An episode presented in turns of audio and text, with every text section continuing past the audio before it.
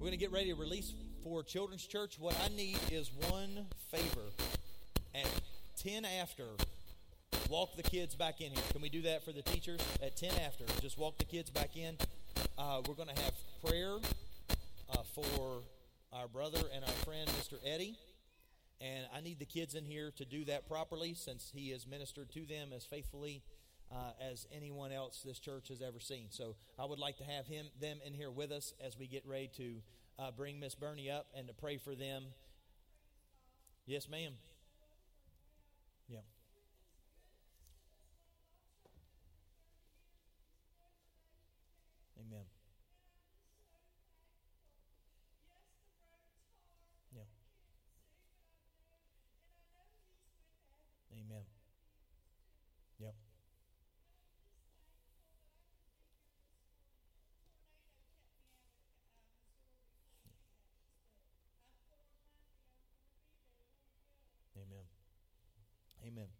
So 10 after, just walk back in, okay? We're going to release for Children's Church this morning.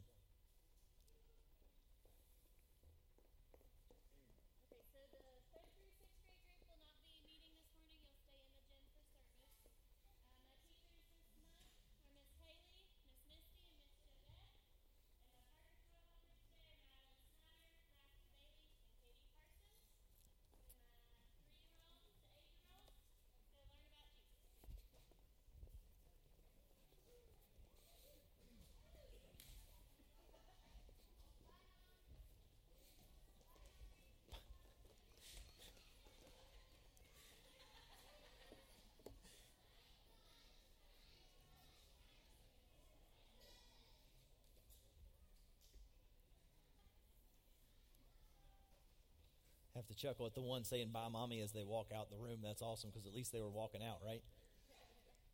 No dragging feet.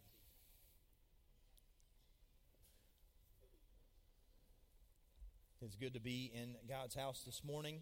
Um, we had a great time in, in Sunday school, just interacting with people. If you have time, like on Sundays, we've talked about this in the leadership meeting, but you know the Sunday school classes, they're back up, they're back running, and there's a lot of things that go on in them that just kind of build and attach and grow us closer together. So if you think about that, if you remember that, come in early, get here. Uh, Sunday school, um, even the small group on Tuesday night. Listen, a lot of your questions get answered there because there's the freedom just to ask them at times. Okay, uh, we've also got. Uh, classes going on Wednesday night. There's opportunities to serve. There's so many things going on right now that we want you to be uh, not only um, you know part of, of heritage but we want you to be attached. We want you to be growing and being discipled. We want you to be able to ask questions to have them answered um, whether it's you know from somebody on the leadership team or just from somebody that's been a christian for a while and that can be helpful. Uh, these moments mean so much to the health of the church. As we watch what's unfolding uh, in our culture what we're going to find and i don't want to find it out on the back end i want to tell it to you on the front end as truth and then i just want you to believe me to make it through what is coming, we need to be attached together in small groups that are strong and healthy and grounded. Okay? To watch what's coming, to watch what's unf- unfolding. If you remember, even just the last time the stock market crashed or dipped or whatever it is you want to call it, there was a lot of suffering and a lot of things that were going on during that time. Now, we got people that are working through uh, job issues and everything else right now. Listen, friends, we need to be attached to Jesus' people in groups small enough to be helpful, to be discipled, and to be strong when those moments uh, come in your life and mine. Okay, so that's my that's my warning. That's my promise. These are uh, wonderful times together, and I'm begging you all to, to take advantage of those now before things get a little more chaotic and it gets harder to do that. We're going to be in Matthew chapter 1 this morning. Out of many nuts, the burning bush, one righteous branch, and the true vine. We had uh, two weeks ago. We were talking about just just looking at Christ, and I tell you what happened between then and now was just simply I was reading through the Old Testament, and I couldn't get any traction on where I wanted to go next. We're on King Josiah.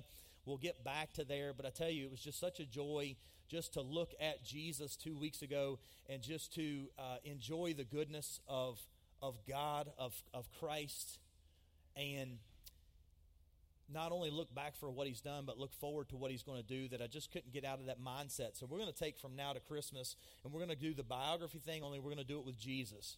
And we're going to go into the New Testament for a little while. We're going to look at his life and we're going to do that all the way up to Christmas. The problem is we're starting like with the Christmas sermon first. So Merry Christmas, right? I'll be the first to wish it to you right now. Matthew chapter 1 is what? It's a real long, dusty word. How many people skip the genealogies when you're doing your reading? Just be honest. You can raise your hand lightly if you want, or just kind of wave it like this, right? You just skip them.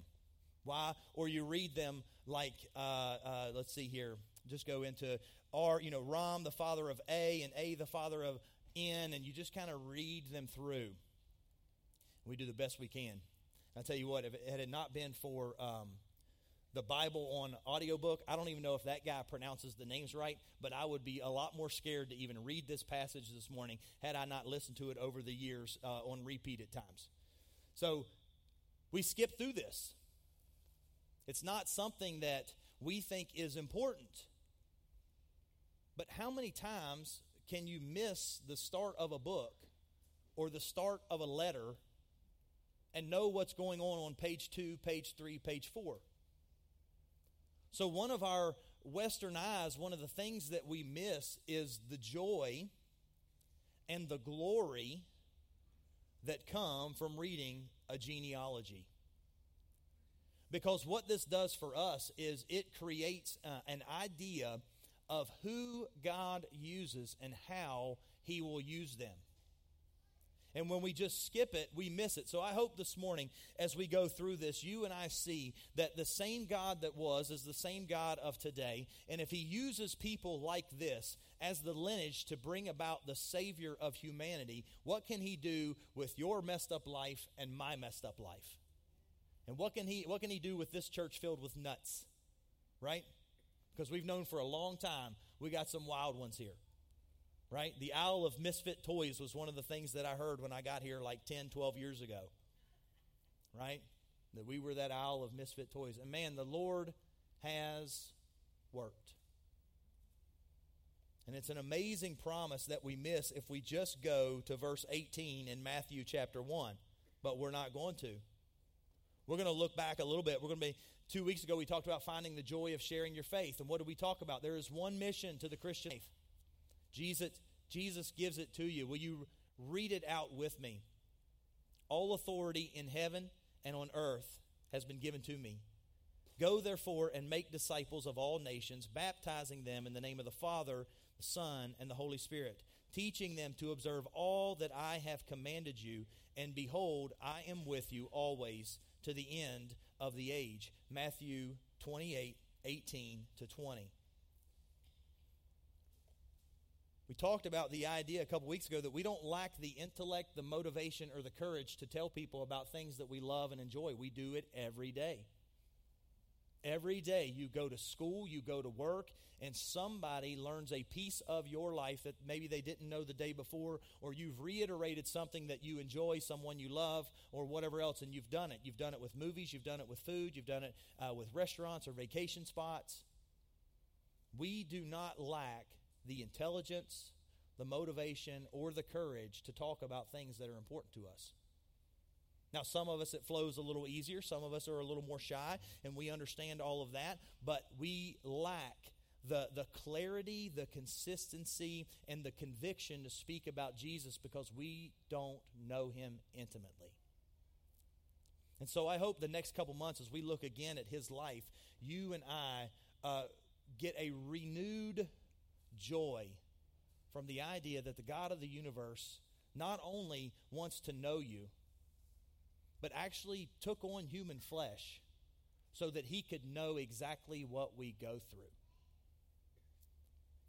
As we have people that are sitting here struggling this morning, I will remind you of that glorious fact that he is your perfect high priest in Hebrews chapter 4. And we're going to get there at the end of this sermon, but I just want to start it with that idea why he is your perfect high priest because there is nothing you and I can go through that he can't whisper, I understand.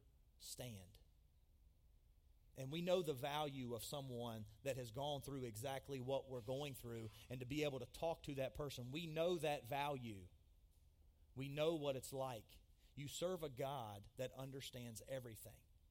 Why? Because he lived it pain and temptation. He lived through struggle. He lived through people that abused him and mistreated him. He was mocked. His family thought he was crazy. Like you can just go through the list and you can just check the boxes. He was betrayed by a close friend. When he needed everybody the most, everybody was gone. And so that's the God you serve. That's the God that I serve. That is the Jesus that has come for the glory of God and the blessing of humanity. So, where were we? We talked a couple weeks ago about desperation and dedication. Those are the things that open a, the door to a deeper understanding of the God of the universe.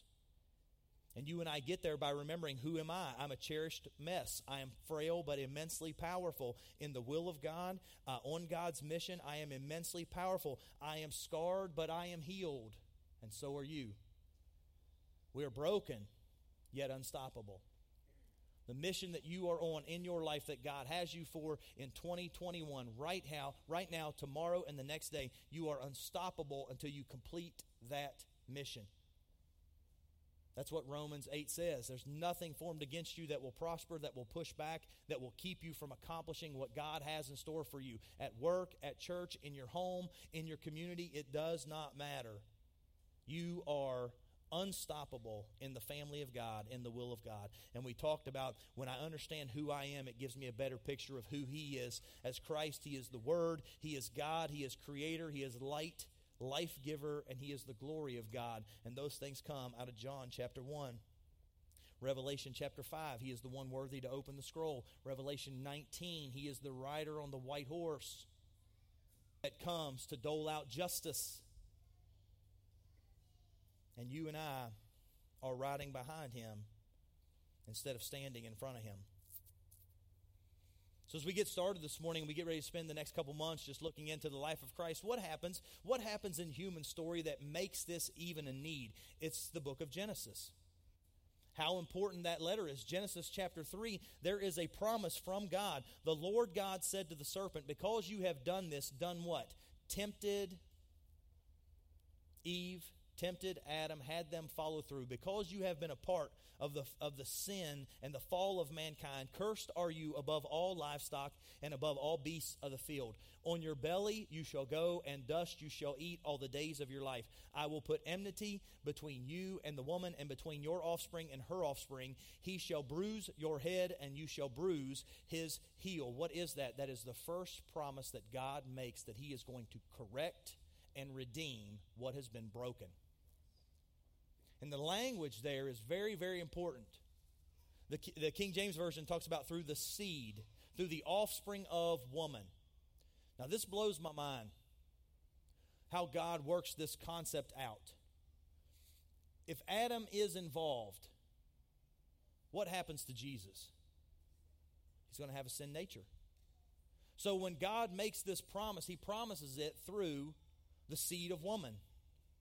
If we go back to that passage, what does the passage say about Eve's interaction with the devil? Did she sin or was she deceived?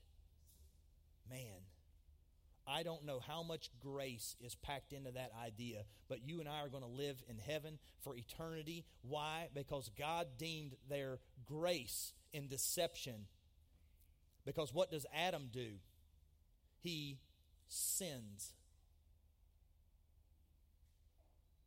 Now, somebody smarter than me can try to work that out, but there is meaning and purpose behind the verbiage. Eve is deceived, and it is through her offspring that the Messiah will come. Adam sins. He does the exact same thing, but he sins against God. And because of that, you and I are born of his seed. And so the moment we can, we lie, we manipulate, we steal, and if we could, we would kill and destroy. We would do all the things that our father, the devil, does. But somehow in this story, God builds the grace of ignorance and deception into the story that would eventually be redemption. And so we're going to talk about the lineage of Joseph today, but that picture is based more for the Jews than it is for us because he did not come through the line of Joseph. The Holy Spirit in Mary conceived and made Christ that you and I may see him as man, may see him fully as man, may enjoy him, may be uh, redeemed by him. Listen, this is a deep theological piece, and I need you to understand it because it is mind blowing what God has done to make sure the plan of salvation that you and I could be with him one day goes all the way back to this moment. And God makes a promise through her offspring. He's going to bruise your head and you're going to bruise his heel. And so our Messiah is not only going to come and crush the serpent, but he is going to come and be wounded by the serpent. He is a good, good God. The Redeemer was coming through the seed of woman. Matthew chapter 1. Are you ready? I laughed a couple weeks ago at myself as I was reading through the King James for the first time in forever, and now I'm going to do it again, only I'm doing it totally to myself that all these names in here are just, they're just not real West Virginia friendly. Right? There's, there's not one y'all in this passage. No hillbilly. Here we go. The book of the genealogy of Jesus Christ, the son of David, the son of Abraham. Abraham was the father of Isaac, and Isaac the father of Jacob, and Jacob the father of Judah and his brothers. And Judah was the father of Perez, Zerah by Tamar, and Perez was the father of Hezron, and Hezron the father of Ram, and Ram the father of Abinadab, and Abinadab the father of Nahshon, and Nahshon the father of Salmon, and Salmon the father of Boaz by Rahab, and Boaz the father of Obed by Ruth, and Obed the father of Jesse, and Jesse the father of David the king. And David was the father of Solomon by the wife of Uriah and Solomon the father of Rehoboam, and Rehoboam the father of Abijah, and Abijah the father of Asaph, and Asaph the father of Jehoshaphat, and Jehoshaphat the father of Joram, and Joram the father of Uzziah, and Uzziah the father of Jotham, and Jotham the father of Ahaz, and Ahaz the father of Hezekiah, and Hezekiah the father of Manasseh, and Manasseh the father of Amos, and Amos the father of Josiah, and Josiah the father of Jeconiah, and his brothers at the time of the deportation to Babylon. And after the deportation to Babylon, Jeconiah was the father of Shealtiel, and Shealtiel was the father of Zerubbabel, and Zerubbabel was the father of Abiud, and Abiud was the father of Eliakim, and Eliakim was the father of Azor.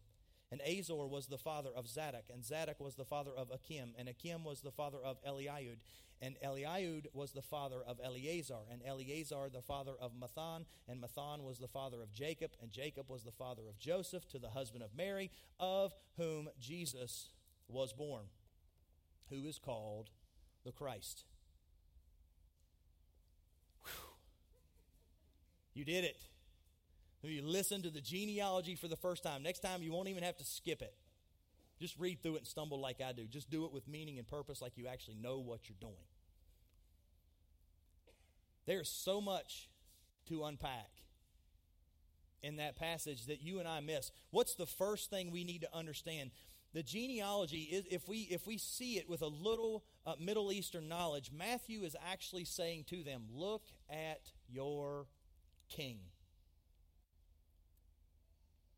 Now other places you know john just jumps right into the deep end of the pool. In the beginning was the word and the word was with god and the word was god. And you go through that passage and you know exactly who he is talking about.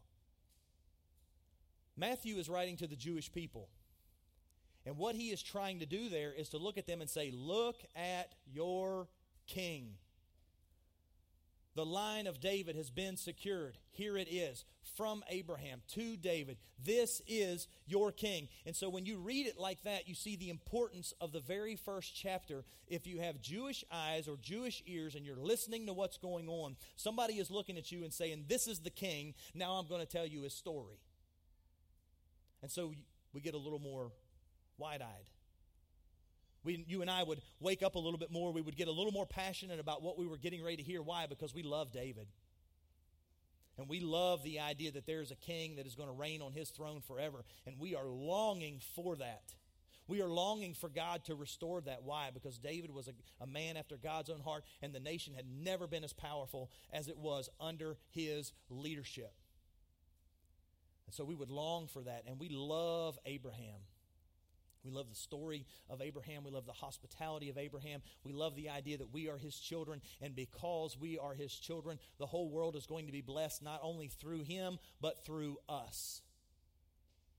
Now, they wouldn't necessarily have the same idea as to how that was going to come about as you and I do right now, but that is stuck in their mind. We are Jews. We are the seed of Abraham. We are the line of David. And these are important matters to be discussed. Why would David's name come up? Because God made him a promise I will establish your throne forever. How about Abraham? I will bless you, and in you all the families of the earth shall be blessed. Abraham lived to be an old man, but none of us have met him. And yet your life and mine has been blessed by him. His life and his devotion, his obedience, and our founders, our, our, our, mothers and fathers in the church that have blessed him and honored his name, that blessing has come down, and you and I have been blessed by Abraham. You understand that part of the reason you and I are here today in this church is because this guy left a city to wander around the desert because God had a plan for him and his family, which didn't account for very many people because he had no children. So, if we take a closer look, but what if we look closer at this list? verse 2, I just told you a little bit about it. Who is Abraham or who is Abram? He is a pagan. He's a moon worshiper. He lives inside the city of his family. He lives in safety and security, and God calls him out. We don't know why. Much like Noah. You read the scripture, the Bible says Noah found favor with the Lord. And then you get to the story of Abram, and, and it just kind of starts off with God calls him out. Like, listen, I got a plan for you, but I'm going to need you to pack up, take everything that's mobile. I'm going to need you to move outside the city walls.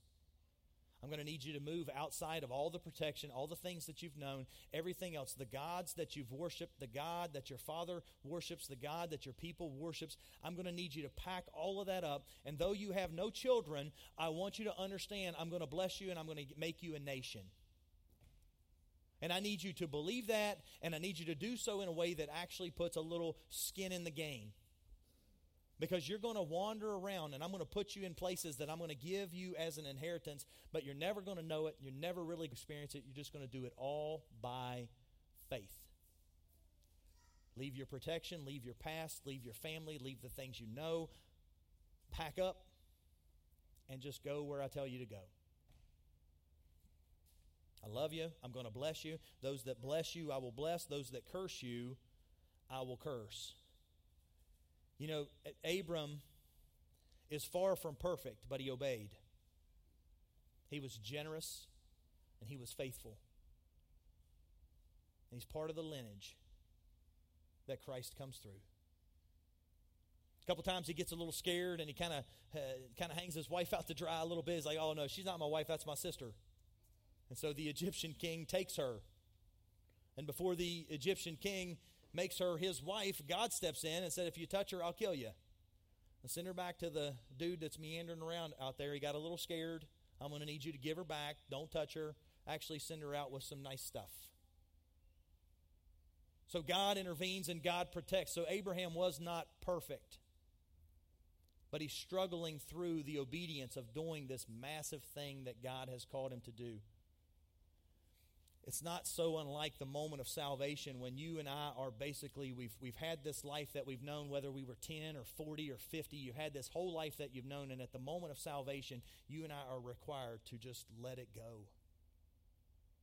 Who we were, who we wanted to be, even some of our family, things that have been done to us, things that we've done, like all of these things, open them up. And God may put some things back in there, but you have to, at that moment, just believe. And God says, Leave everything you know and do what I tell you to do. That's the moment of salvation. That's what it is supposed to look like.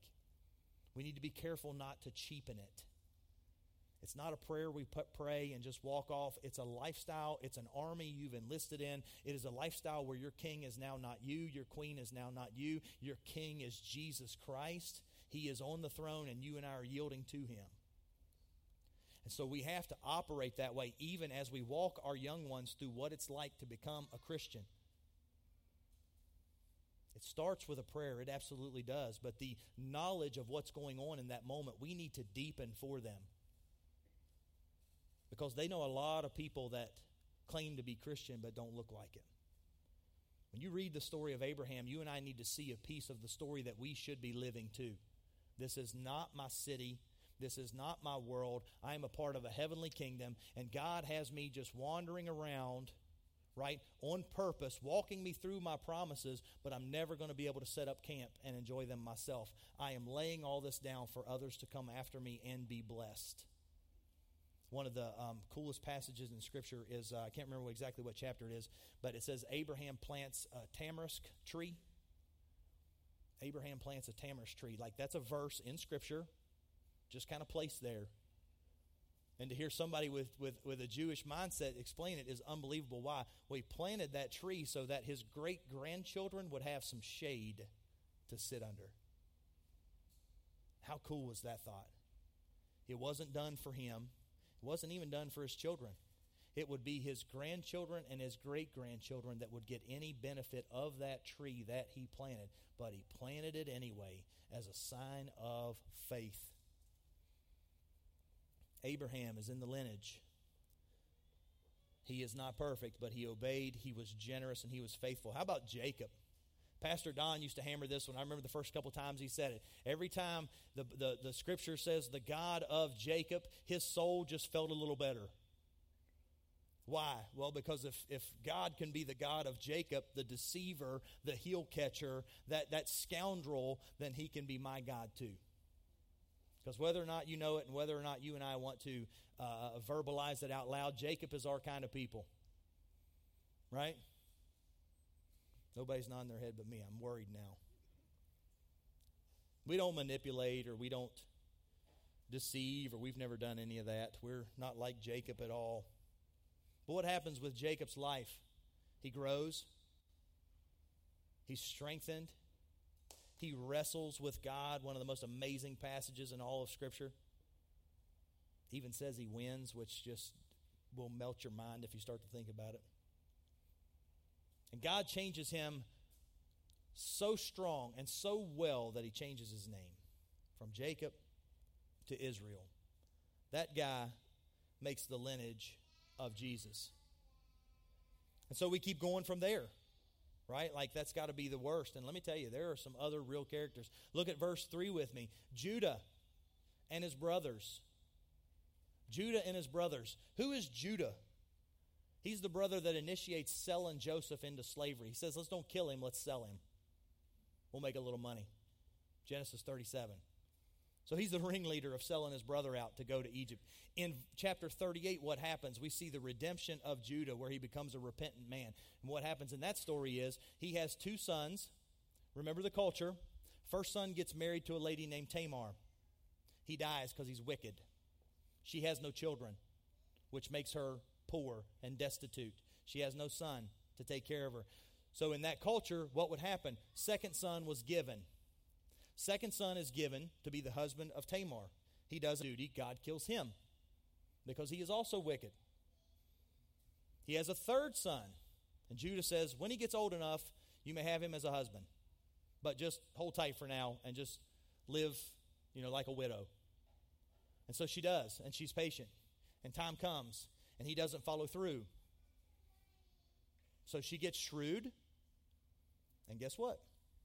She has children by Judah. She tricks him. So they come in and they say, Hey, uh, Tamar's been unfaithful and now she's pregnant. And he says, We need to kill her. Stone her right now. Go get her. They go get her, drag her before everyone so that they can level what they need to. And what happens? She produces his stuff. So from 37, this young man is selling his brother for money, to 38, where he is trying, he is being a hypocrite, he is being vicious and vile, and he's getting ready to stone a woman, to kill a woman that he helped cause her issue. And she brings forward his ring, and she brings forward his stuff, and she says, The father of these children, this is his. The Bible says in that passage that a wicked man repents and says, She is more righteous than I am. Judah is on this list. How about Boaz?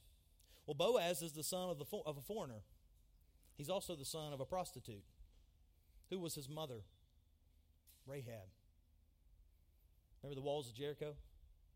Remember they fall down everywhere except for one spot?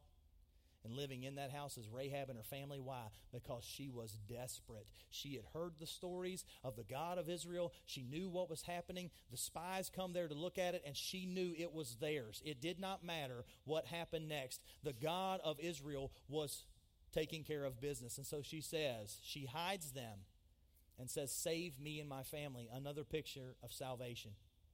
Complete and utter desperation. She can see what's going on and it leads to faith. She hides the spies. What happens next when, when the Jews come to conquer, when God knocks the walls down, she is safe and her family is safe and she is brought into the family. And she marries a man and she has a son by him and his name is Boaz. His mother Rahab was a woman of Jericho that hid the Jewish spies and was saved. She was an immoral pagan that became desperate for salvation and faith filled for the God of Israel that could do it, that could save her. Boaz, who is he? Well, he is somebody now uniquely positioned to also take a foreign wife. And who is his wife? Ruth. What a story. What a beautiful story. Who is Ruth? Well, she's a Moabite. Again, a Gentile. She refused to do the easy and the normal thing. She clung to Naomi in destitution, but held on long enough to find a godly husband, sons of stature, and found her way into the lineage of the Messiah, Jesus Christ. So here's this foreigner, this outsider, brought into the fold, brought into the family, and she is listed of all the people in all the world for all time. She is one of the people that makes the list. Is that not fascinating? She was a Moabite, a Gentile, an outcast. But instead of leaving Naomi and just letting her go back and, and be uh, broke and poor and be a widow by herself and have nothing to go to, Ruth does not do that. She does the godly thing and hangs on. Where you go, I'll go. Remember that story? Your people will be my people, your God will be my God. What a glorious story. She makes it. How about verse 6? Jesse. Who is Jesse? He is the father of David. So he's obviously the overlooker of little things. Remember when they parade all the sons out, and Samuel says, One of your sons is going to be king. And David parades them all out, and nobody, the Holy Spirit has said, Nobody, nobody's king yet. And Samuel looks at Jesse and says, Is this all of them? He says, No, I got, a, I got another son out there tending sheep. He's the youngest, right? A little ruddy feller. They bring him in, and God says, There's the next king. We get Jesse, the overlooker of small things. How about David? We've talked about the story of David on repeat. David makes the list. He is a man after God's own heart, but he's also a warrior, an adulterer, a murderer, a liar, and a hypocrite. He's honorable, but he's human, broken, forgiven. David makes the list in the, in the context of what we just read, Bathsheba's name is not even mentioned. Who is mentioned? Uriah. David has Solomon. By who? Not Bathsheba. The wife of Uriah. He makes the list. How about Solomon, the glaring fruit of a bad decision? Solomon's name is also tarnished. His, his mother's not mentioned, but her husband was. His life is the, is the glaring fruit of a bad decision. The wisest and most wealthy man to ever live, yet he find, found himself swimming in frustration and meaninglessness. What do you mean by that? Read Ecclesiastes. That's Solomon's life. Solomon says, I have this, I have access to that, I have this, I have that, and it's all meaningless. Vanity of vanities. It all means nothing. That is the life that he lives, and yet he makes the list. His worldly wisdom outpaced his heavenly awareness, and he helped usher in the worst of Israel's sins. And yet he asks God for wisdom, and God grants it. Solomon makes the list. And it goes on from there. I hope some of the other names that we read sounded familiar to you. Hezekiah, who's he's the sick and grieving king, and God he rolls over into his bed and he weeps, and God tells the prophet, "Go back up. I'm going to give him 15 more years." That's Hezekiah. How about Manasseh? He is the young king at the age of 12 that takes over, and he does many, many, many wicked things. And yet, at an older age, he repents. So you get the young, the wicked, and the repentance. Josiah would be next on our list, and who was he? Well, he starts reigning at the age of eight. He is young, he is righteous, and his life is short lived. We'll find Zerubbabel soon in Ezra chapter 3. And who is he? He is a godly rebuilder of the temple. Like these people are making, God uses broken people. And some of you have allowed the enemy so much time to pummel you with what you've done or what's been done to you that you cannot grasp that fact. You cannot grasp the idea that God would want to use me. These are the people that make up the lineage of Christ. And you and I think God can't do something amazing in you and through you. We dishonor him with our lack of faith. We dishonor the Lord. We dishonor the cross when you and I think that our sin is too big to give to him. The perfect sacrificial Lamb of God. There is nothing dirty that he can't purify. And why? It's for the glory of God. It's that simple. From mankind's first moment, God gives attention, grace, and meaning to our lives and our struggles. From mankind's first moment, Adam and Eve are walking in the garden and God is walking with them.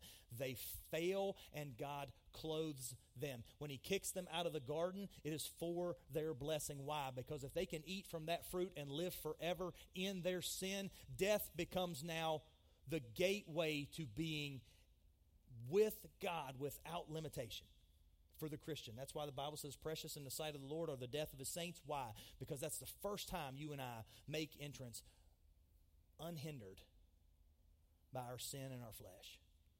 So he kicks them out of the garden. That is also grace. He sees Noah in a world filled with evil and finds grace there. He sees Abraham worshiping uh, uh, the moon and, and living a pagan lifestyle. He sees Abram and he says, Come out, come out, follow me. I've got something for you. I'm going to make you a blessing. All of these things, every moment, God has shown His finger, His attention, His love, and His grace. He loves us so much that His redemption story is filled through the brokenness of humanity. He uses you and I to build the kingdom. Now that, now that should make your blood pressure go up a little bit. The most important thing in the world you and I can do is not rear children or love our spouse or, or ascend this ladder or do this thing or make a million dollars. The most important thing you and I can do with our life is help build the kingdom of God. We do that through our spouse and we do that through our those things taking care of them without that knowledge of the ultimate goal is futile. We end the day and we've not done anything eternally to change their life. You and I are to be on mission and God is using us to build his kingdom. Instead of running from, he steps into our mess and brokenness that we created. The same nuts that he used prior to his arrival are the same he uses after. Real, flawed, needy, and drained people get used for the glory of God. You sit here this morning, well, no matter what it is that you're going through or what tomorrow holds, you need to understand you are one of the people that God can and God will use. He works in us, then He works through us. And why is that? For his glory and for our blessing. Hebrews chapter 4 says this, and some of you need to memorize this passage. You need to have the remember, you need to have the thought at a moment's notice to recall from Hebrews 4.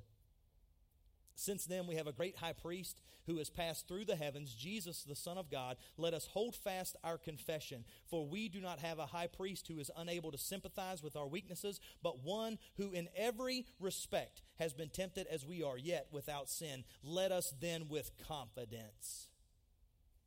You don't need to grovel, you don't need to cry and whine. You have access to the God of the universe with confidence. You walk into the throne room of the God of the universe with confidence.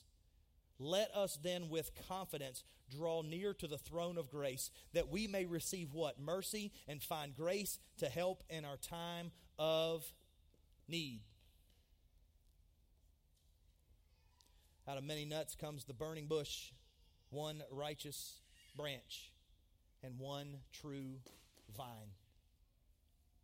You and I are used to build the kingdom of God, just like they were to usher it in with Jesus Christ. As they come this morning to play, as we get ready to sing, as we get ready to just to enjoy a couple